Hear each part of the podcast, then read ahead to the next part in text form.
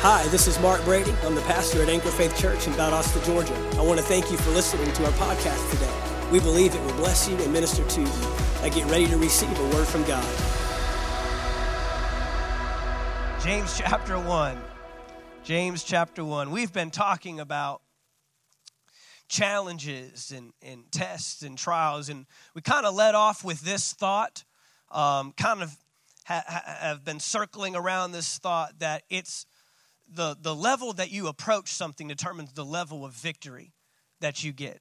It, it's your approach to problems, not the problem itself, that determines if you overcome. And so, uh, uh, you know, we live in a world that's so led by perception. Um, I was even uh, stopped and, and watched a video just this afternoon on an individual that was ministering and uh, was talking about how our world is led by perception, not by reality. Um, he was talking about how we have Instagram lives.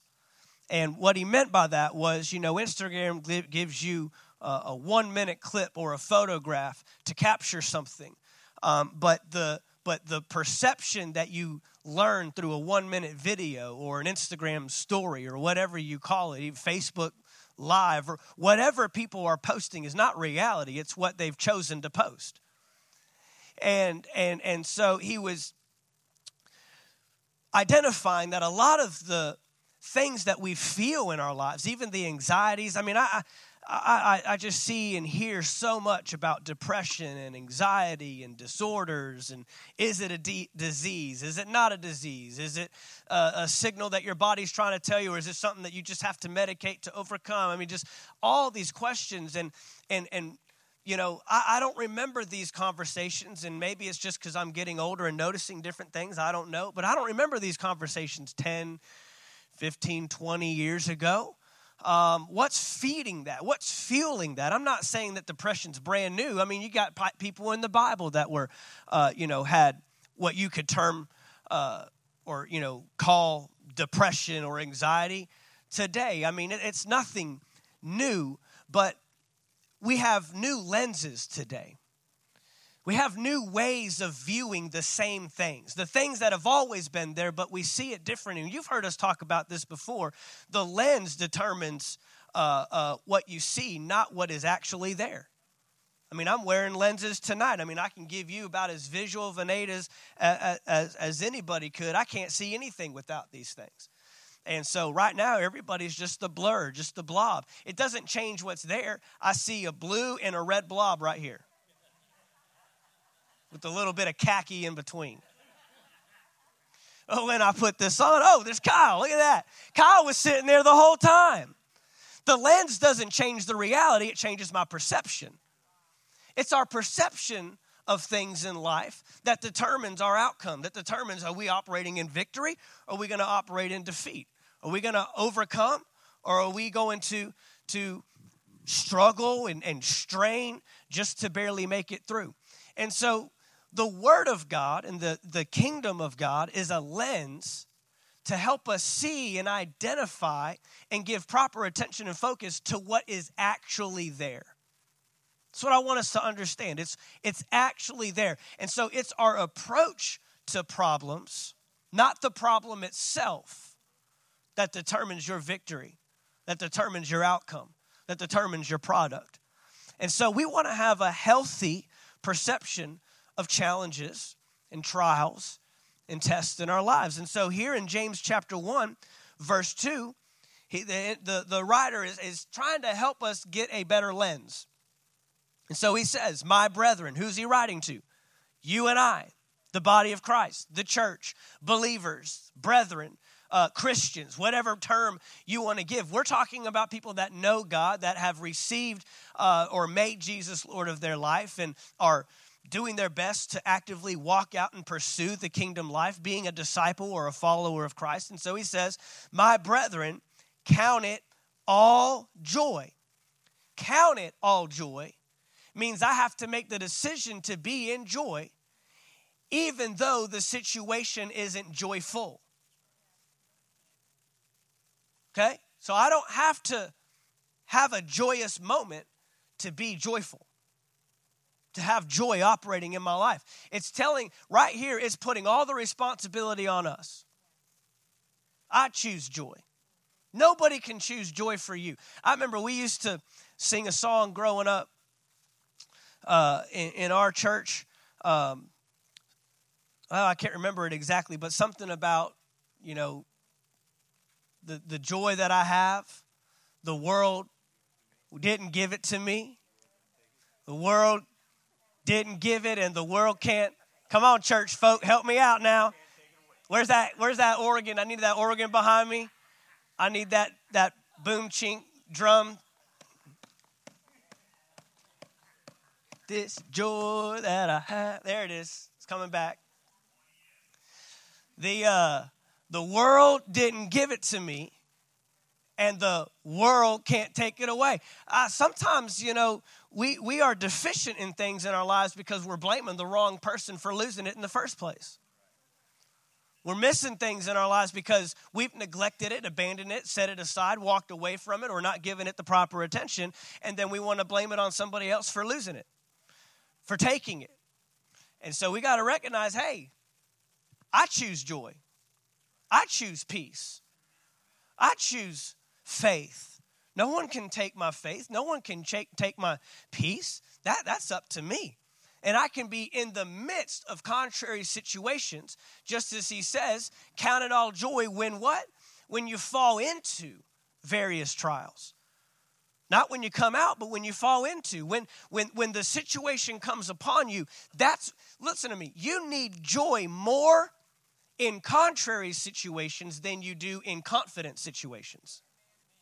I'll say that again. You need joy more in contrary situations than you do. Thank God that we can be happy and joyful when everything's going great, but when you really need to kick it into gear, when you really need that joy to show up, when you really need to choose joy, you don't have to choose joy when everything's going right. You don't have to choose it. That's almost automatic. But joy bears its greatest results when you choose it. Joy will produce the greatest results in your life when you make a choice to be joyful, to live in joy. That's when it's the same way with faith. I don't need faith when everything's going right and I have exactly what I what I need, but I need faith. I heard someone say one time that the moment that you receive what you've been believing for, God's already moving on to the next thing. God doesn't live in what you have. God lives in what you have yet to accomplish, yet to become, yet to find, yet to do. That's where God's at. You're praising and thanking God for the car you've been believing for, and He said, Hey, I'm over here. What about this house? Well, let's stand and believe for this. God is always moving on because He's always, God is, is, is, is activated and moved by our faith. Your faith moves God. You need to know that. Your faith will literally move God, move God to action.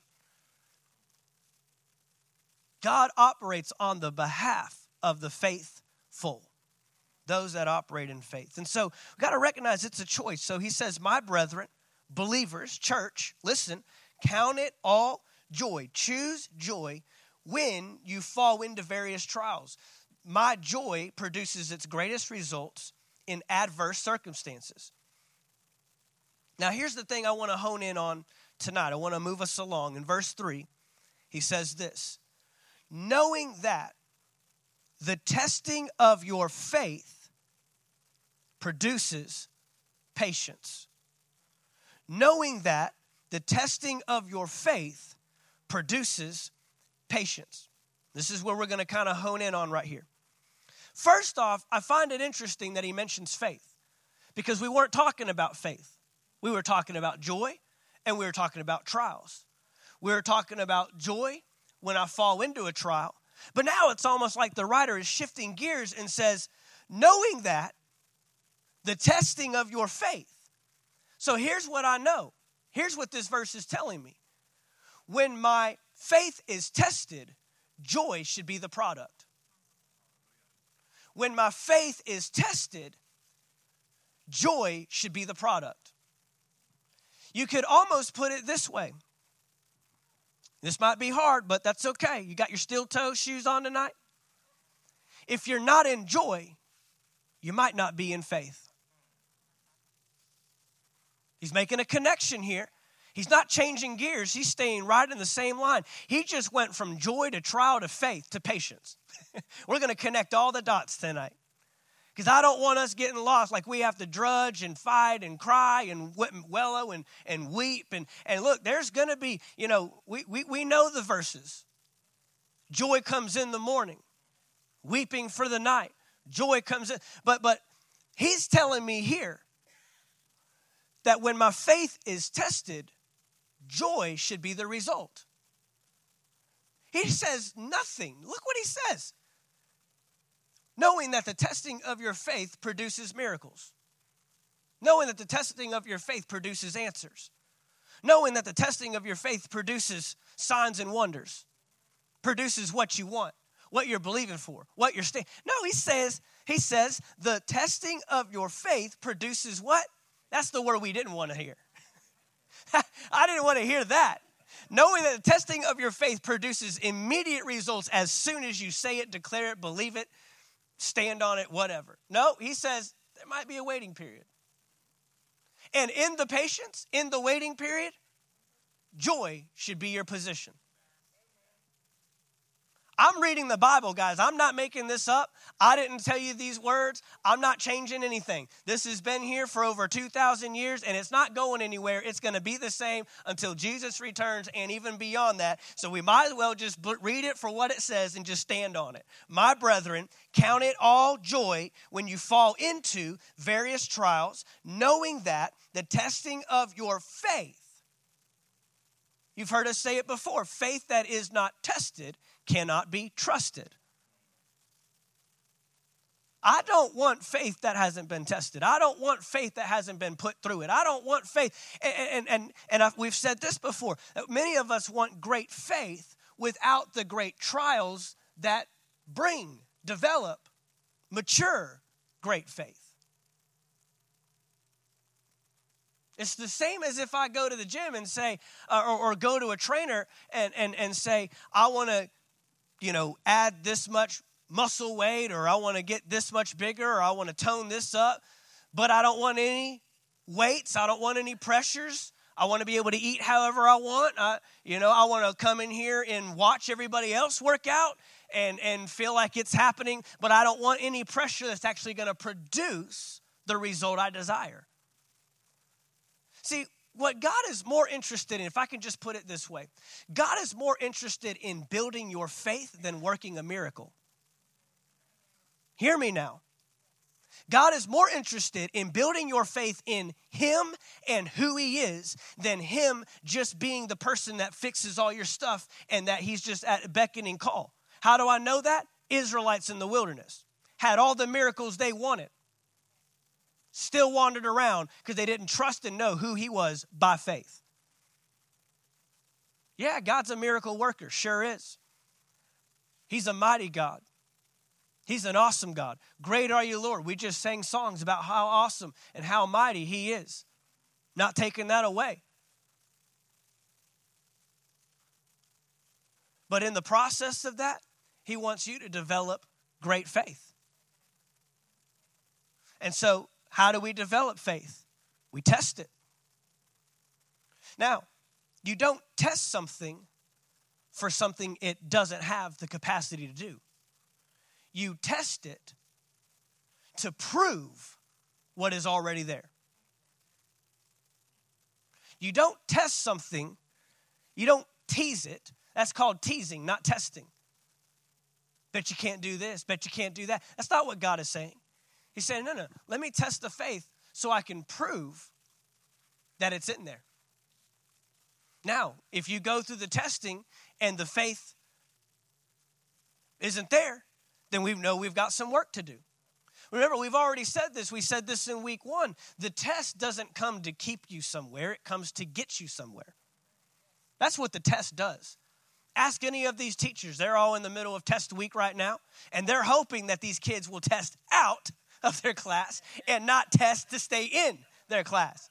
Please get out of my classroom. Please move on to Algebra 2. I'm tired of teaching you Algebra 1. You should know this by now. And we're testing to prove that everything we've taught all year is in there. You might not think it's in there, but the test will prove. The test will bring excitement to you. The test will encourage you. The test will prove to you that what you have been working on is there. It's developing and it's going to help get you to the next level. And you will never get to the next level until you test out of the previous level. It doesn't work that way. You cannot test or you, you cannot move to the next level until you've been tested on the previous level. So many times we want to go around the testing, we want to go around the proving. Oh, trust me, God, I, I believe you. But no, no, no. He says, no, it's, it's got to be tested. It's got to be tested so it can be trusted. You know why? Because at the next level, you're going to need even greater faith. And if you haven't proven to yourself that you had the previous level of faith necessary, you're going to struggle at the next level. It's, it's dangerous to advance beyond a level that you've tested out of. That's dangerous. And so, you know, we live in a, in, a, in a culture and we live in a society that wants things before we're ready for it. When you get something you're not ready for, it's called immaturity. That's literally what immaturity means. It means you're not ready yet. I don't hand the keys to my son after we get out of church tonight and say, All right, let's go home. Why? He's immature in his driving ability. He doesn't have the level to handle that type of capacity. He hasn't developed himself to that degree. The story of the prodigal son is a story of a young man that got more than he was able to handle. He did not have the capacity to manage that level of wealth and that level of, uh, uh, of, of his inheritance. There's a reason why inheritance comes to the mature, not the immature. So even if you are given it, if you have not prepared yourself or developed yourself to handle it, you will blow it. That's, that's the result. So God's wanting to make sure we don't get something before we can handle it. God wants to make sure that, that we don't uh, arrive at a season that will end up blowing the blessing and the blessing will break us rather than advance us. And so he says there is a season of testing. And the testing of your faith produces what? Patience. Look at this in the, the New Living Translation. I love how this reads in the New Living, starting with verse 2. Dear brothers and sisters, when troubles of any kind come your way, consider it an opportunity for great joy. See, this is where we have to take opposition and turn it into opportunity. This is where we have to recognize, and you got to remember the principle from last week. Last week was so important and, and so paramount to this. The problem you're facing isn't really the problem, you're the problem. The problem is hoping that you don't figure out who you really are. We talked about the Israelites going into the promised land. Y'all remember? And we went all the way back to Genesis chapter 15 and found out that the Israelites, when they came up on the promised land, thought that the Amalekites and the Amorites and the Hittites and the Philistines and all those people were a threat to them. But if you go back to Genesis 15 and then you skip ahead to Joshua chapter 6, you'll find out that the Israelites were actually a threat to those guys. We are the ones they're afraid of, not the other way around. They're so afraid that they have put up the walls and the fortification and, and, and, and the, and, and so much of the struggle and the challenges that we face are there because that stuff is trying to keep you out. You know why there's such a wall around your marriage? Because the enemy doesn't ever want you to find out what a godly, biblical marriage looks like. Because if you do, you will storm the gates of hell. You know why? Because one can put a thousand to flight, but two can put 10,000 to flight. And he's like, man, the ramifications of these two ever getting on the same page and figuring each other out, I will lose an entire army to them. Not only that, they're going to pass that on to their kids because healthy marriages produce healthy children. Generations. You got generations of healthy marriages that can flow from that. Because now a young boy learns how to treat a young girl. Young girl understands how to support a young man. The enemy's fearful of that. So he's built up walls. He's fortified that city. And he's afraid you'll tear it down. He's afraid you'll figure out who you are. He's afraid you'll get an identity that aligns with the word, not your problem. Our problems, our problems are terrible at telling you who you are. Your problem is horrible at telling you what your limits are. They do a terrible job. But the Word of God will tell you exactly. And when you get in the Word and then you start getting your identity, you start finding out wait a minute, that challenge is not opposition, it's opportunity. Thank you for the problem. Thank you for the challenge. Thank you because now I've just found out why I'm here. Because the problem gives me purpose. The problem tells me the problem is speaking to my potential. Amen. This is good stuff. So he says, Consider it an opportunity for great joy. For you know that when your faith is tested, your endurance has a chance to grow. Your endurance has a chance to grow. He goes on to say there in the New Living, so let it grow. For when your endurance is fully developed, did you know endurance has to be developed? And there's only one way for endurance to be developed wait. I tell you, one of the greatest dangers that I see in the church today, and again, this is just from culture and society that's feeding into this. One of our biggest problems isn't the problem itself, it's time. Time is our problem we don't want to give the proper amount of time for development. Things take time to develop. I mean, you know, one of the easiest uh, questions, or one of the uh, the most common questions Christians ask, is in Genesis chapter three, when man sinned, why didn't God just send Jesus right then?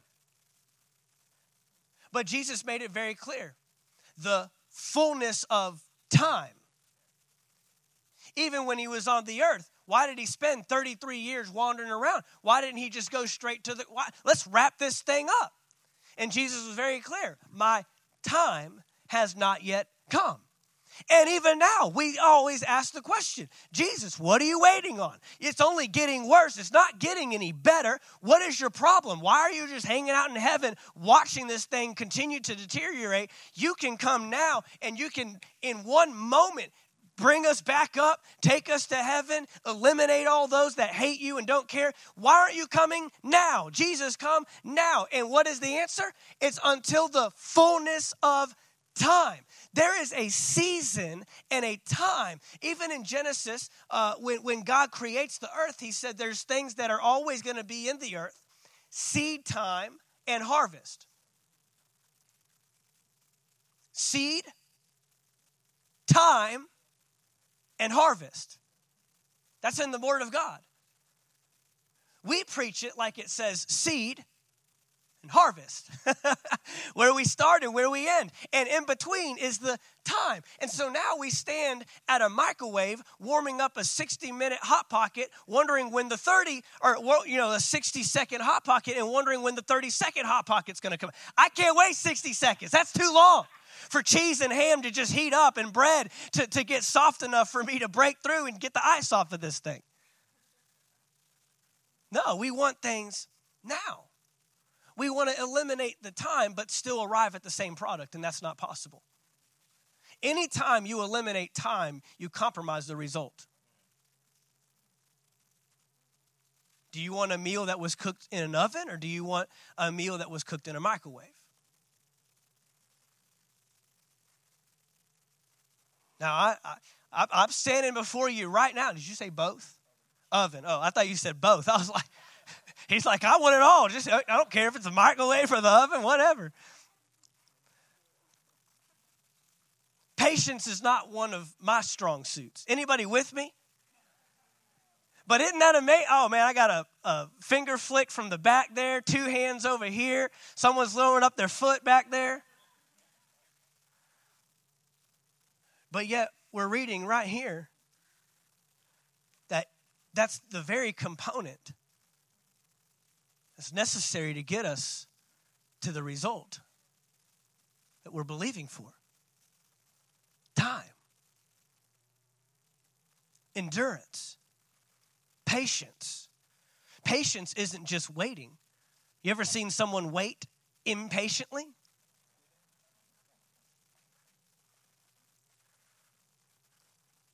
Ever been behind someone at a stoplight and the light turns green and they're still sitting there?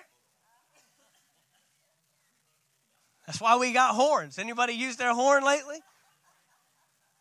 Oh, what are you waiting for? An invitation? All right, come on, you can come. That's what the green light's for. That's telling you you can go. Gas pedal's on the right. Let's go. Let's get there. I, I do. I'm not a journey guy. You hear those, you know, enjoy the journey. Uh, what, what, what do they say? Something about the destiny. I don't even know. I forgot the stupid quote because it's ridiculous. I don't care about the journey. Just get me there. Point A to point B. I don't want to see anybody on the way. I don't want anybody in my way. I don't care if we just pass the gas station. I don't care if we just whatever. Where are we supposed to be? How do we get there? Get me the get me the end result. So I'm telling you everything you're not supposed to do right now. I'm telling you that I am not a, a, a great example at anything that you are currently reading.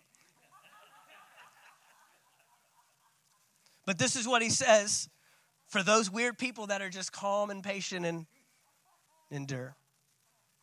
He says, So let it grow. For when your endurance is fully developed. I, not half developed, not, not, not 10%, not 90. He says fully developed. You will be perfect and complete, needing nothing. If you need wisdom, ask our generous God, and He will give it to you. So now He's cluing me in here that I, I'm going to need some wisdom to navigate this thing patience, endurance. I'm going to need some wisdom. I'm going to need something beyond my natural talents, my natural abilities, my natural smarts or ability to perceive or see something. I need God's wisdom. And He will give it to you.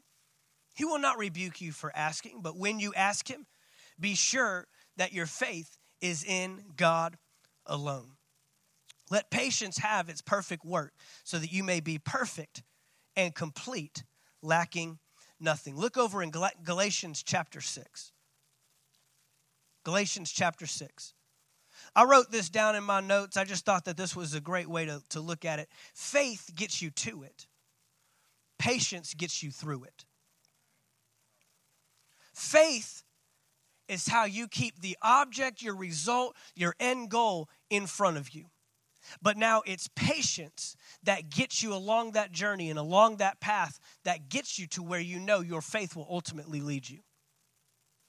Your faith grabs a hold of it. Your faith works backwards. Your faith talks about it, acts like it. Come on now. Faith is how you prepare for the result. Faith is how you get to the end and you grab hold of it before you even ever take a step. It doesn't matter what a doctor says, it doesn't matter what they treat you like, it doesn't matter how people respond, it doesn't matter what it looks like, it doesn't matter what's in your bank account. Faith says, I disregard all of that. This is what we're believing for and standing on. But now, what we're finding is it's not just faith alone that gets us there. This is a key component this time issue, this endurance issue, this patience issue. I've seen many people have faith without patience, and they are right where they were from day one. They're still at the starting line. They know what the goal is, they know what they're believing for, but they haven't been able to endure. Jesus said it's those who endure to the end, not just talk about the end, that shall be saved. I don't just believe in the end. I don't just talk about the end. I don't just uh, uh, act like I have the end. I've got to have endurance that get me through the process so I can get to the end. And so Galatians chapter 6, start with verse 6 says, Let him who is taught the word share in all good things with him who teaches. Do not be deceived. God is not mocked. For whatever a man sows, that he will also reap. For he who sows to his flesh will of the flesh reap corruption. But he who sows to the Spirit will of the Spirit reap everlasting life. Now look at verse 9. And let us not grow weary while what? Doing good. Did you know you can get tired even from doing good. We can lose our, endur- our, our endurance and our patience even when we're in the right place at the right time doing the right thing. We still have an acknowledgement. We still have a, a, a risk awareness raised within us that says, don't get tired, don't grow weary. It's a fight. If you're fighting and winning or fighting and losing, you still get tired. You're still wore out. You still are compromised in your efforts if you allow yourself to become weakened even while doing the right thing. I've encouraged many people in fights of faith and battles of faith, challenges of faith. I, I, I do not go merely off of their confession. I don't go merely off of their belief system. I don't go merely off of their, uh, I can hear in their voices when weakness is starting to creep in. And I'll encourage them hey, you've been doing the right thing, you've been fighting. You've been staying up praying. You've been in the Word. You've been listening to healing scriptures. You've been standing. You've been believing. You've been surrounding yourself. You've kicked the people out that, that aren't in agreement and you've locked yourself into a community of believers that are right there with you. But hey, take some time to make sure you don't grow weary in the process. There's still, still an acknowledgement here don't allow yourself to grow weary while doing good. For in due season we shall reap if we what? Do not lose heart. Doesn't say do not lose faith. I don't have the verse down. Maybe one of you guys can help us locate it. But the Bible tells us that the joy of the Lord is our strength. And man, we can quote it a lot better than we do it. And I'm speaking to myself because joy is the last thing you want to conjure up when you're weak. It's amazing. You feel like you need strength just to be joyful. I need strength to have joy. And he says, No, no, no. If you would have joy, you would have strength.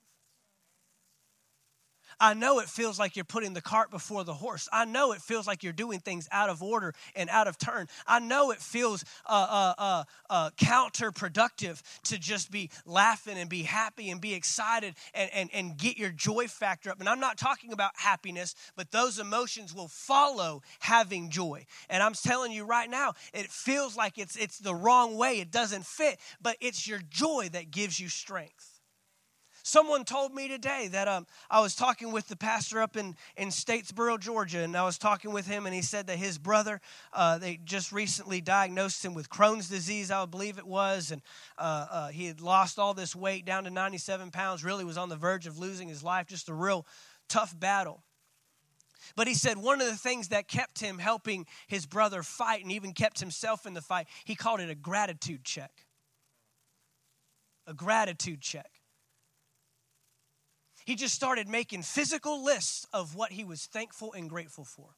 In the midst of a trial, when it's easy to identify everything going wrong, he started writing down all the memories he had with his brother. He started writing down uh, uh, things that he was thankful for in his own life, uh, thankful for the doctors, thankful for their work, thankful for what they were doing. He just, he said, I, I, I would just give myself gratitude checks, and it would put me back in a position of, of what we're talking about perception and it would enable him to stay in the fight. Stay in the fight. Stay in the fight. If you're fighting, you're winning. The enemy can't overcome those that continue to fight. And he said his brother's been making progress. He's been doing a lot better, and, and, and, they've come through that. But, but those were things that he had to do personally. Some of you are fighting battles for someone else. Maybe it's your children. Maybe it's your husband or your, your spouse. Maybe, uh, uh, uh, uh maybe it's uh, an employer, and maybe it's your business. And you're fighting for, you've got to take the time. Do not grow weary. I have seen strong faith people grow weary. I've seen it affect their faith. And many times we just want to have that faith stance and that faith position, and we need to have the faith position. That is grabbing a hold of what has not yet happened as if it's happened now. But now it's the patience, it's the endurance, it's the joy through the process of seeing it culminate.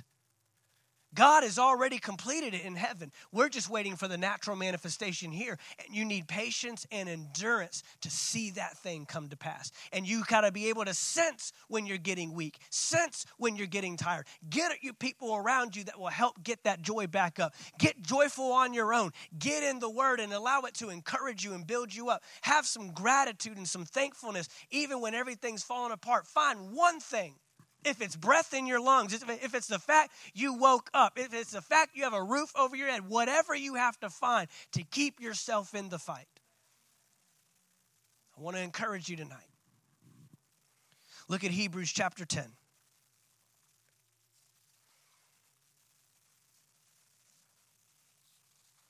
This was another thing the Lord told me as you're turning there.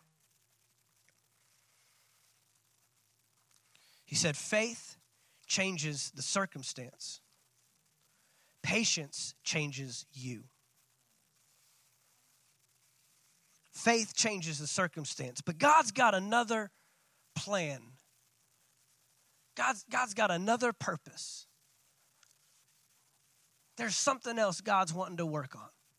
And yes, he wants to make your situation better. He wants, wants to heal you of your disease and sickness. He wants the, the finances to be back in order. But you know what? There's, there's another one we don't talk about a lot because we're so busy talking about the external, we miss the internal. Many times, God is working on us. He's working on us. He's working on you. Maybe he's working on your character. Maybe he's working on your faith. Maybe he's working on your belief system. Maybe he's working on uh, uh, how, how you see life. Maybe he's working on your gratitude. Whatever it is, there's something he's trying. There's an ulterior purpose. I, I'm reminded of when Jesus stayed back rather than leaving right that moment to heal Lazarus uh, when, when Matthew or uh, Martha and Mary called for him. And he stayed back. Lazarus passes and and and jesus said there was there's another motive there's another purpose here that the son may be glorified through this resurrection. And about six months before jesus is about to die on a cross be buried in the ground and people would have to believe that he would be resurrected the one last thing he needed to prove to them that someone could be buried in a grave and could still come back to life, even after four days. And if Lazarus could do four, Jesus could surely do three. God's working. He might not be working on the thing you think he should be working on, but he's working. Hebrews chapter 10, verse 35